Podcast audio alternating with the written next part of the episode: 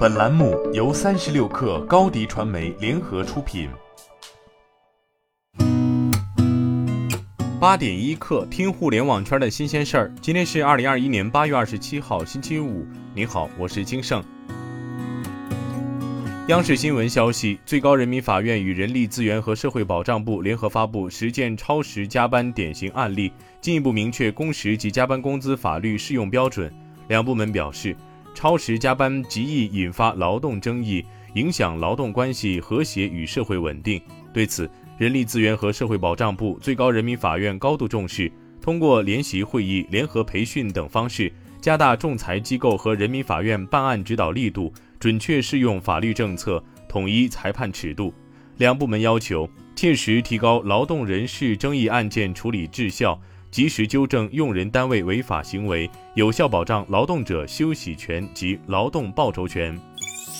中新网消息，中国电视艺术家协会25号组织召开崇德修身、固本培元中国视协电视艺术工作者职业道德和行风建设工作座谈会。会上，中国视协理事、爱奇艺创始人、首席执行官龚宇表示，爱奇艺联合其他平台始终坚持与行业不正之风划清界限，抵制不合理片酬，抵制行业不正之风，抵制偷税漏税，并取消了未来几年的偶像选秀节目和任何场外投票环节。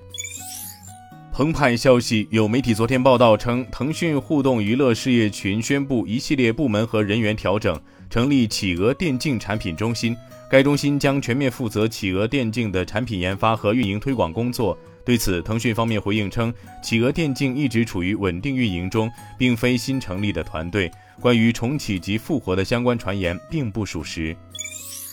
据中国基金报报道，下半年基金经理离职潮加速，7月至今离职的基金经理人数达70位，占年内离职比例的30%。年内离职的基金经理已超200人，创下近6年同期以来新高。业内人士表示，中小基金公司成为推动离职潮的主力军。由于中考业绩分化、公募头部趋势越发显著等原因，导致一些基金经理择优而仕。36氪获悉，北京城市副中心自动驾驶启动仪式昨天在通州区举行。启动仪式上，通州区委、区政府、市机关事务局与百度 Apollo 联合发布了北京城市副中心自动驾驶运营路线，标志着百度 Apollo 自动驾驶出行服务平台萝卜快跑正式落地北京通州，面向公众提供自动驾驶出行运营服务。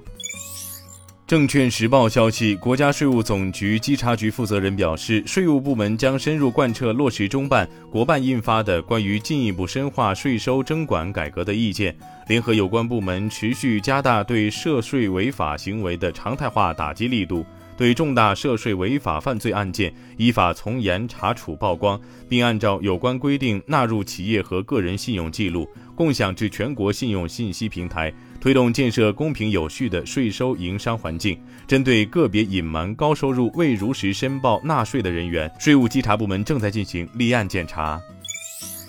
路透消息，欢聚集团董事长李学凌和小米集团创始人雷军计划将欢聚集团私有化，估值可能达80亿美元。